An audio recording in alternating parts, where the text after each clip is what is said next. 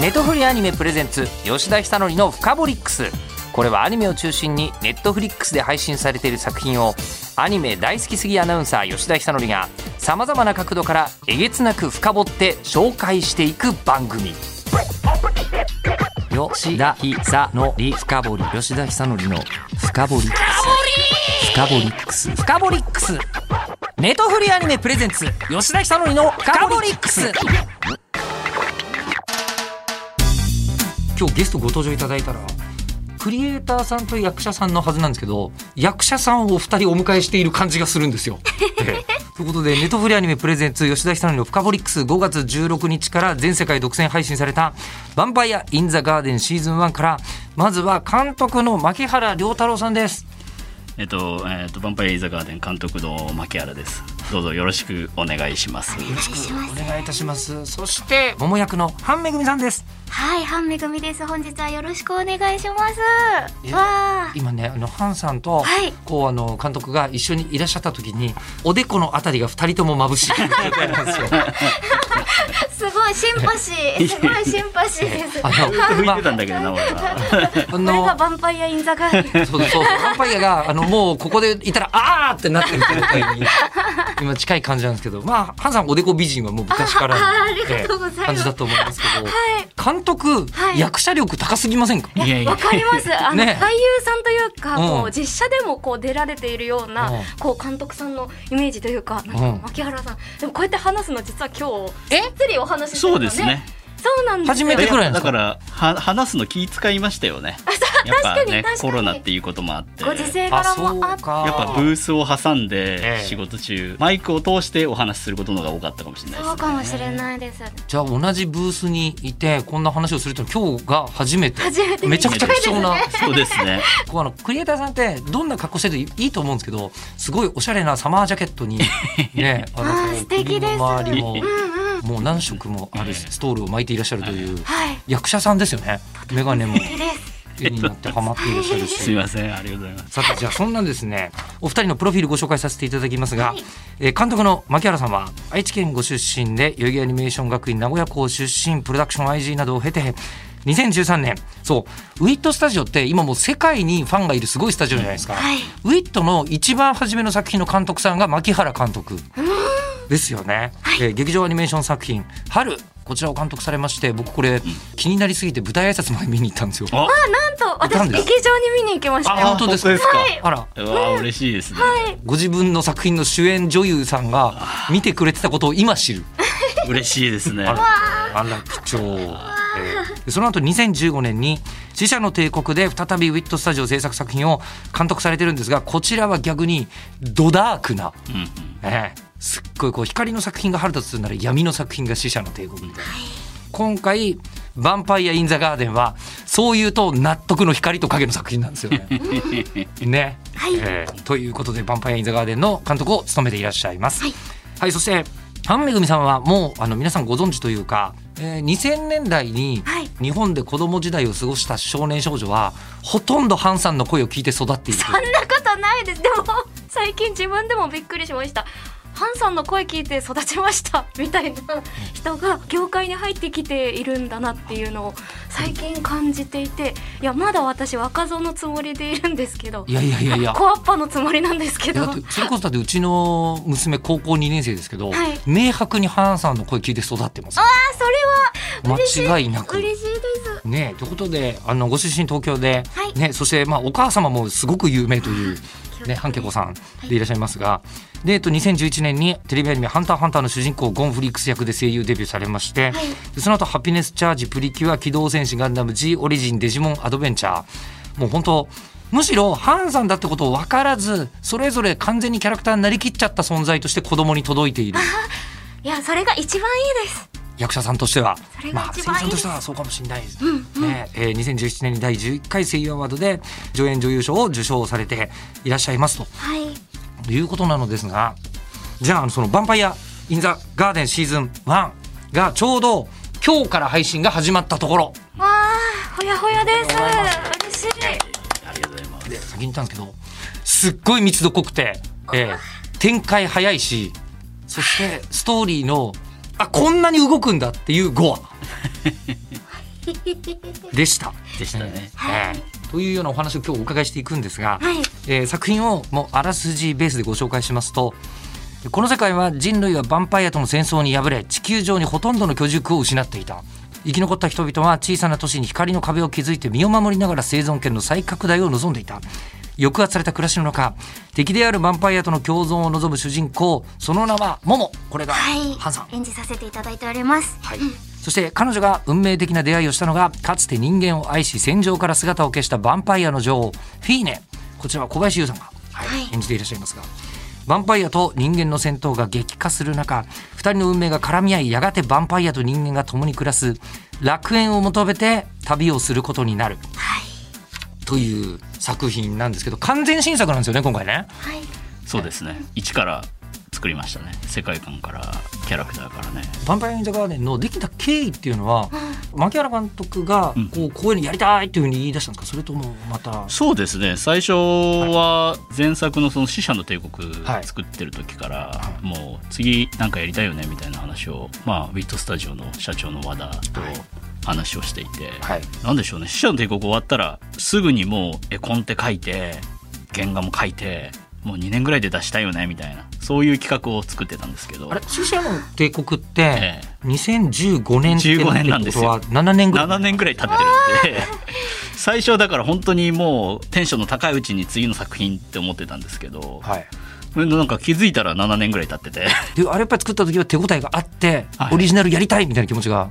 そうですね。最初はでもなんでしょうね。まあ死者の帝国作ってる時からジョン・ワトソンとフライデーっていうキャラクターがいて、その彼らの物語を作ってる時にやっぱり、まあ、彼らの物語は彼らの物語で美しいんですけどフラストレーションもあってあのなんでしょうね失われた人物を求めるなんか一途な男を一生懸命描くっていう作品だったんですけど一方でどう頑張っても失われた人物戻ってこないっていう悲しみみたいなものがあってなんか今回はそれよりもちょっと時間軸戻して失われるギリギリ前に取り戻す作品。っていうかそういう作品を作りたいみたいなものがフラストレーションとしてあって。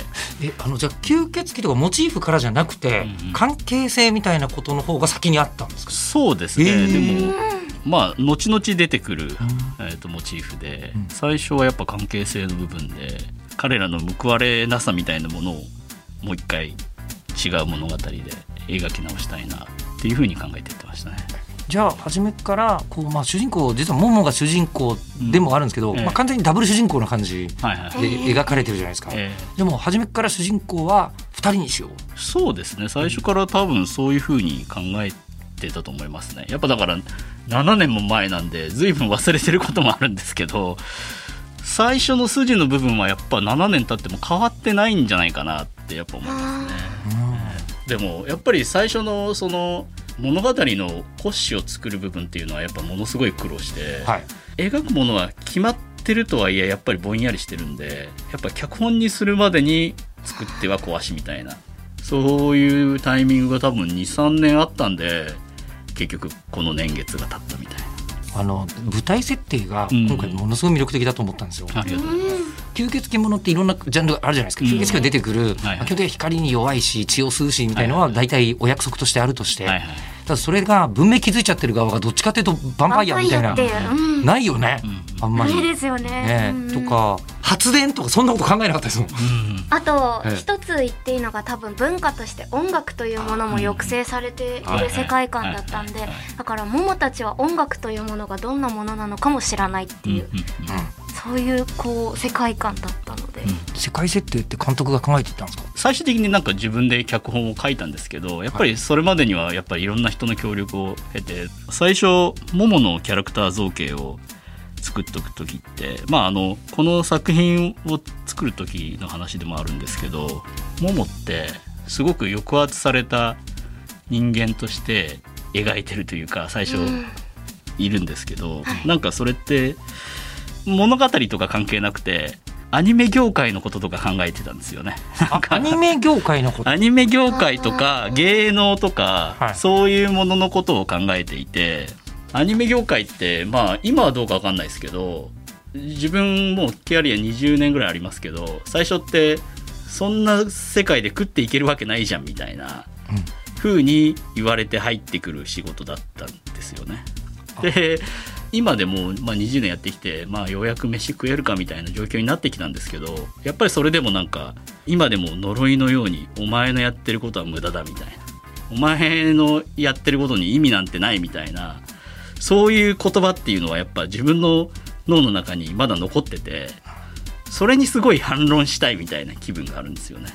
やってることに意味はあるっていうか俺はこれが好きなんだみたいなものをもっと言いたいみたいなところがあってそれでなんかそっからなんかももの気持ちみたいなものを作っていくみたいなそう。ふうにやってまあ創作の原点がそこに。すそうですね。あとは何でしょうね最近もそそういう感じあるなと思うんですけど圧倒的に正しい正義みたいなものに絶対寄り添わなきゃいけないみたいなものが辛くないですかみたいなうん。気持ちをがあってでもそれって多分アニメとかちょっと不真面目なところで言わないとすごい怒られそうなことだよなみたいな。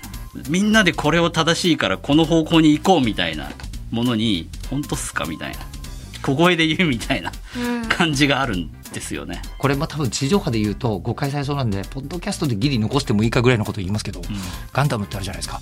それこそお母様大変な存在として出てますしそしてハンさんも絡んでますよね。はい。ええ。ガンダムってあのなんであんなに1970年から80年代に対して日本で男子がみんな熱狂したかというと日本という国は世界で例外的に軍事について語れない国だったから言論空間で。ええでその時にアニメを借りてであれば軍事について言論が許されていたというかすることができた空間が唯一そこだったので特別な作品になったっていう話をやはり聞いたことがあってですね。あいや今まさにおっしゃってることは、アニメに固くすれば、うん。あの本当に言いたいことをむしろ雑音なく届けたり、うん。討論したりすることができると、うん。そうですね。そういうこう考えとか思想をうん。固くしたキャラクターがモモ。ももですね。ということははいはい。監督はうん。モモ。もももですね。監督を演じらっしゃる 演じ引き受けて演じてたのが。そういう話をねまたこうやっぱりこう作る前にも話したかったなと思いつつ、でも今聞けて本当に良かったなって思いました。やっぱりこう紡ぐセリフ一つ一つに私はこう思ってるのになんでなんでなんでっていうのってやっぱり人って誰もが感じてるものだと思うんですよ。監督であれば今こうアニメを作るということにものづくりに対して思ってるしなんか例えば社会人だったら味をしにとかこう俺はもっとこういうことがしたいのにって思ってる人は本当にたくさんいると思っていて、だからこそ今この作品がこうやって皆さんに届けられることにより意味があるんじゃないかなってすごく思いました。そもそも今回そのモモ役「ヴァンパイア・イン・ザ・ガーデン」で潘さんに決まったのはオーディションとかだったそうですね。オーディションテープいただいて、はい。それで決めさせていただいたんですけど、え議論して決めようかなって思ってたんですけど、全会一致でもうみんな、えそうみんなうんこれがモモだよね、これがフィーネだよねみたいな風になって、うん。もう最初からすごくバッチリ合ってて、ありがとうございます。すごいって思いました。ありがたすぎます。あの収録がこう5話毎週毎週っていうよりかは本当に月に一度だったりとかちょっと期間空いちゃってたりとかだったんでそのこう保てて気持ちを保ち続けるっていう面ではやっぱりこうあ一個ちゃんとつながなきゃなっていうのはすごく常に思ってましたね。うん、二度の冬を越えて。えっと二度の冬を超えては作品内の話ではなくて。なくてあの、ええ。現実の現実の世界で。はいそうですえねこの5話の収録に2年かかってるんですか？いろいろ含めてですよね。そうですね、うん。追加でいただいてるものもありますし、はいはいはい。やっぱ途中で空いた時間とかもあってっていう感じですかね。はい。うん。でもこれでも劇中のモモは、まあ、これ言ってしまうと本当にいろんな要素が入ってて、うんまあ、吸血鬼者であり少女同士の友情って言っていいんでしょうか。しかも片っぽ少女かどうかもうよくわからないし、であさらにロードムービーなんですよ。うん。ええ本当にいろんな風景が出てきてで俺牧原監督の円形に対するセンスってすげえなと思うんですよ。毎回。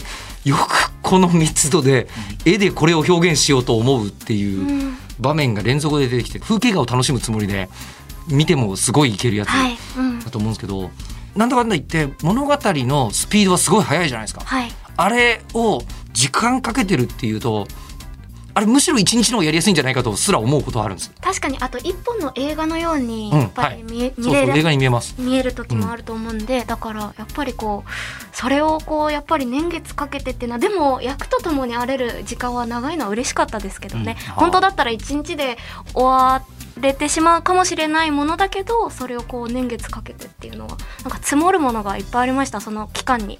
うん。生活の面でとかもそうですし、んやっぱり会いたい人に満足に会えなかったりするうん。世の中になってから、ああだからなんかこうももに重なる部分はすごくありましたね。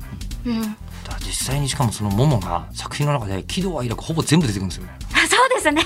ね、あのずっと怒ってるだけとかずっと泣いてるだけとか、笑ってるだけのキャラクターじゃなくてまあ場面場面によって全然違いますよね。もう顔くしゃくしゃにして泣いたりとか っていう。はい、ね本当に見てると声優さんって喋る言葉はもう台本で決まってるわけじゃないですか。はい、うん。でもその言葉以外のところにものすごい情報量というか、はい。表現を詰め込むお仕事ですよね。あそうですね。ね、だあから終わった後に、まあ、もちろん論理だけで、ねうん。やってらっしゃるすごいクレバーな声優さんもいらっしゃると思うんですけど、はい。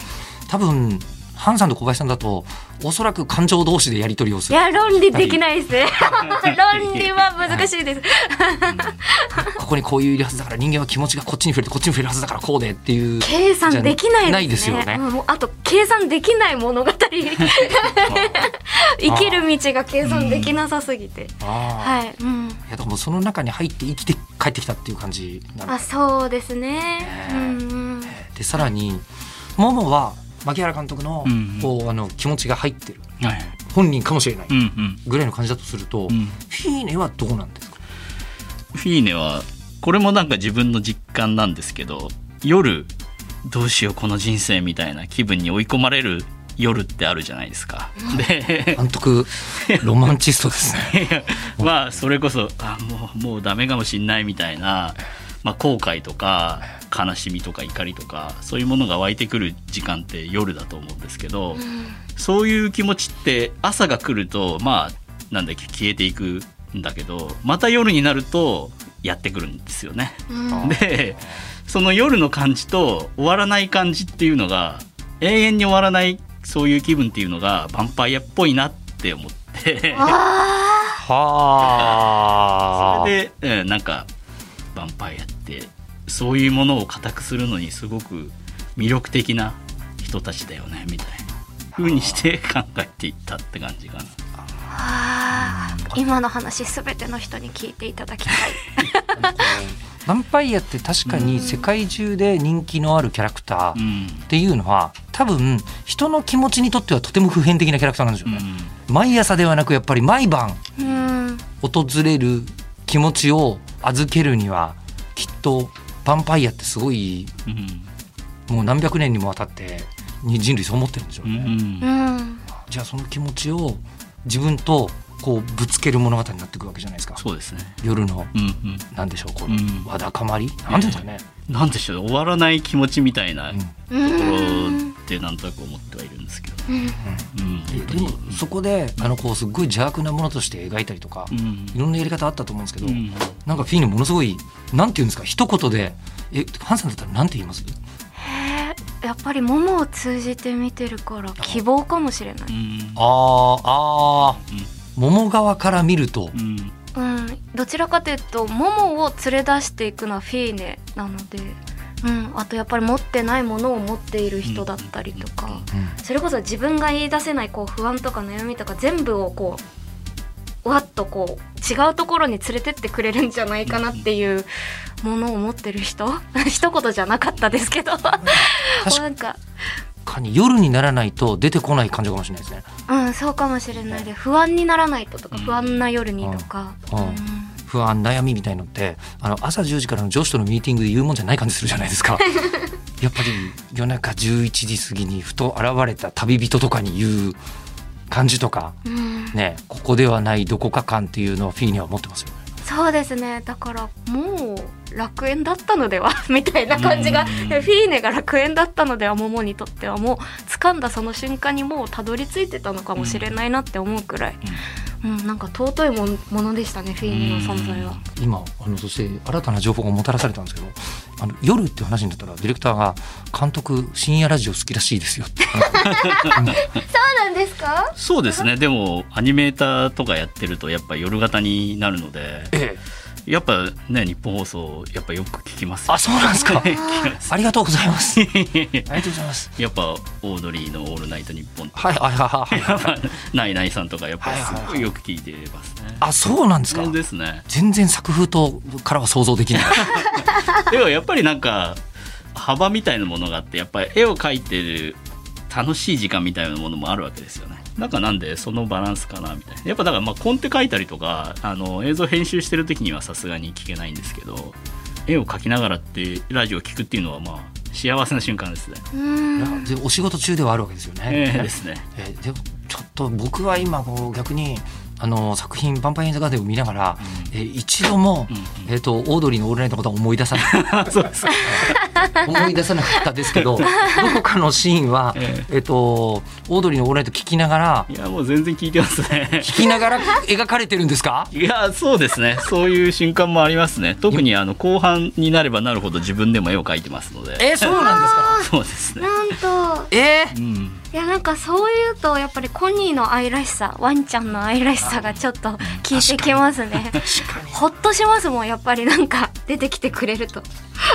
やっぱりあの深刻なシーンは、うん。なかなかオードリーの「オールナイト」とか聞きながらは書けないもんなんですかそうですね。さすがにそこにはいけないですね。あやっぱりそういうもんなんですねえ 逆にこう真剣にうんうん。お芝居のシーンあるわけじゃないですか、はい。はい。えーそういうところはもうまた全然別の何かを聞きながら書いたり。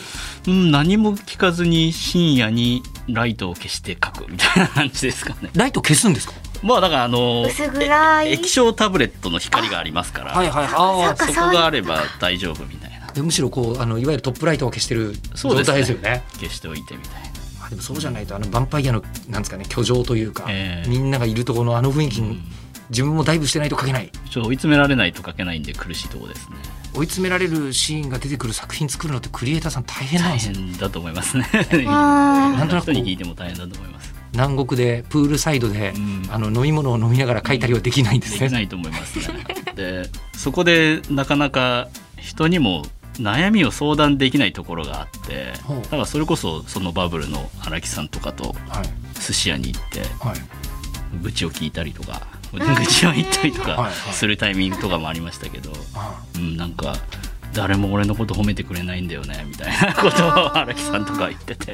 い。やえ？すっごいよくわかりますみたいな。えーそうなんですか？なんかよく言うんですよ荒木さんとかね。昔俺演出だった頃はもう神のように扱われてたのに監督になるとみんな俺のこと批判してみたいなことをずっと言ってて。いやまあでもコンテ書いてるタイミングとかなんか物語作ってる瞬間ってやっぱそういうことがすごいあってなんであよくわかりますみたいなそこ読んでもらえればいくらでも褒められるん 褒めるというか褒めるというつもりもあんまないんですけど、うん。ここが良くてここが良くてっていう話僕ええ。延々できると思うんですけど、いや自分ももう荒木さんの作品見てればもう本当にそういうふうにねええ。言うことばっかりですけどね。うん。いやすごいじゃないですかみたいな。いやどこにどこの国行っても言われますよ荒木さんのことみたいな。あこと言うんですけどいやみたいーでそれであのちょっと復活して、ええ。あのまた制作作業に戻ってな戻るんでしょうね。うん。役者さんはどうなんですか？えでもそういう時間がすごく大切なような気がしてます。なんか関係ある話でもない話でもこう最近こうなんだよねあそっかみたいな、うん。決してこう解決する問題でもなく、うん。それこそさっきの夜のお話じゃないですけど永遠と自分にのしかかる問題みたいなものをなんかただただ答えも出なく友達と話すことでなんかこうまたちょっとこう HP 回復できるっていうか。なんかそういう時間ないとやっぱり人やっていけないのではってうん。最近すごく思います。う しかもん、こうね作品の中で一緒に共演される役者さんたちって多分言外のコミュニケーション重要ですよね。その作品のことだけじゃなくて。はい、そうですね。なんとなくこういうことだろうなみたいな呼吸が分かってるとか大切だと思うんですけどはい、今回お相手が小林優さんじゃないですか？ああ、がっつり私初めてだったんです。よ。えあそうなんですか？レギュラーとかでご一緒してたことあるんですけど、こんなに掛け合う役としては。しかもメインで掛け合わせていただくの初めてだったんで、うんうんすごく新鮮でしたね。小林さんってある種人ならざるものみたいなところあるじゃないですか、まさにだから今回フィーネぴったりなんだろうと思うんですけど、確かに。えやっぱりやっぱりちょっと思われました。監督思いましたね。やっぱあのねアフレコ現場に現れる時のあの雰囲気とかね。独特でもそうそうですね。なんかユウさんはどこにいてもユウさんでいてくれるのだろうなっていう安心感も逆にあるんですよね。不思議な中にも。でも雑談とかどんなこと喋ってるのか想像もつかないですよこういう事態がどうにかなってくれるといいよねっていう話を してして 確かにたりそういえば。とか。そうですね。なんかいやもうねみんなと一緒に収録したいねっていう話とかを本当に実は素朴な方というか、いい意味ですごく華やかなんだけど素朴なところもあってそこが魅力的だなって私も思っているんですけど。役やる時はねもう本当にすごい絶世の美少年からものすごい戦士とかねそれこそ美少女だってなんだってやる小林さんですけど今ハンさん無意識のうちに荷物を背負うおばあちゃんみたいなポーズになってたの気づいてますよ。本当です小林さんのふりをするあ真似する時？あー 真似する。いや本当ですか、もう なんかななんだろうなこうなんだすごくこうスレンダーですごい背の高い方なんですモデルさんとかもね小林やって。らっしゃいますか？らねでもなんかその感じをなんかいい意味で感じさせないそのなんか一生に喋ってくれる目線がすごいあって、うん。かと思えばマイクの前ではすごい振り切ってうん。演じられてる姿とかも見ていうん。やすす素敵だなって思います。あの実際にお二人で録ってるところとか、うん。うん。もう出来上がったものを聞いて監督はどう感じられるんですか、最初にやっぱオーディションテープ聞いた時にやっぱり2人のセットっていうのはやっぱ思いましたよね。で最終的には本当にフィーネにはフィーネで心に穴があって、まあ、モモにも当然あるわけですけどやっぱその2人の声の感じっていうのがお互いに埋めていく感じっていうのをなんかすごく表現されてて。わー。それがすごい良かったですよね。それやっぱ、うん、小林さんのあの声質の中にもちょっと儚さとかそういう感じってあると思うんですけど力強さみたいな部分っていうのがなんか埋めていく感じみたいなものが物語には描かれてないんですけどやっぱりなんかフィーネがなんでしょうねモモに惚れていく感じっていうか、惹かれていく感じっていうのをすごくなんか二人して表現してくれたみたいな風に感じてましたね。いや「バンバイア・イン・ザ・ガーデン」ってほら楽園を目指してる物語じゃないですか、はい。ね、あなるほど。こういうところが楽園。あそうか。って思ったらだったんですよ、ね。ね。言えない。もうこれでもギリ。うん。これぐらいでギリでしょうね、もうね見て分かってる方はああそこかって思ってるとは思うんですけど。あーまあねで今出来上がってでちょもう配信も始まって監督が、まあ、全部見てほしいと思うんですけど、はい。特に気に入ってるところとかこうこうぜひみたいなそうですね。当然もう桃とフィーネの物語はもうしっかり見てねって思うんですけどまあそれもそうですけどやっぱ美術だったりとか。そうなんですよ。ねそうまああのアニメーションですからやっぱアニメの部分とかやっぱ見てねみたいな感じですけど。やっぱ1話とかキャラでの創作官の西尾さん。はいのやっぱもう技がもう光りまくってるわけですよね。はい。でやっぱり全然自分が想像してたものよりもすごいわけですよ。出来上がったものっていうものは、これでも食らえっていう感覚がありますよね。本当にすごいものになってると思ってるのでアニメーションの部分美術の部分っていうのは。そういえばうん今回思ったのはうん。監督ロケハンとか行かれたんですか？ロケハン行きましたよ。やっぱり。ねロケハン結構行きましたね。結構じゃないけどまあいくつか行きましたね。でそれこそあのカレリア共和国っていうロシアモスクワから北に行ったところにあるカレリア共和国っていうところに行ってそれはまあキジ島っていう場所で有名なんですけどまあ劇中にも使ったんですけど冬のカレリア共和国っていうのはもうものすごい雪が降る場所で、で本当にスノーモービルに乗って湖をなんかもう7時間8時間ぐらい走っていくと教会に着くみたいな、その体験はえ結構ストレートに作品に反映されてますね。え そうですね。あそうそう。これあの一つ言っとかないともったいないのがめっちゃバトルものな上にええ。あのメカバトルなのよ。実は。え？って思うかもしれませんけどここまでの話聞いてると。ですね。ね。ええでもそんな会見をされてるアニメクリエイターの方もなかなかいないと思いますけど。そうですね。でもちょっとそこはなんか目指してた部分というかあのもうちょっと世界広げたいよねみたいなあふうに思ってた部分で。まあ下手するとなんか今のアニメって Google あればできんじゃんみたいな ところもあってでもそれやだよねみたいな。もっとなんか人が作ったものじゃないものを取り込みたいというか。あなんかもっともっとなんかまあなんなんでしょうね。偶然偶然見るものというかあ偶然自分が受け取るものみたいなものがもっと入ったらいいのになみたいなことは前から思っていてだからそういうものを受け取るためにロケハンに行くみたいな感じで やってましたね。じゃあその時多分写真とかも撮られたんじゃないかと思うんですけど、はいはい、そのその時に監督がもらってきたイメージっていうのはええかなり作品に反映されて、そうですね。やっぱりその本当に湖もう本当にもう何も見えないあずあもう曇った曇った雪のあ湖をずっと行く感じとかってもうなんかこの世じゃない感じとか。あああれあるんですか？ああいう場所があって本当に。で天気もすぐ変わってでもう10メートル先も見えない中スノーモービルでもうずっと進んでいくみたいな。で危険なので自分とプロデューサーと副監督で行ったんですけど、まあ、あとはガイドがついていくんですけど100メートルとかあの間を空けて走ってねみたいなこと言われるんで。車間距離だ。そう車間距離があるんですよね、でだからずっとビーってもう何時間もビーって漕いでるのであ漕いでるっていうか進んでるスノーモービルの上で。スノーモービルやってんでもうめちゃめちゃ孤独なんですよねはあ。え一人で自分で行くんですか？そう自分でスノーモービルでもへえ。2人乗りとかじゃなくてはあ1人乗りのスノーモービル乗って何時間も？何時間も行く。めちゃめちゃ孤独で本当になんか本当にあの世への旅っていう感じがする。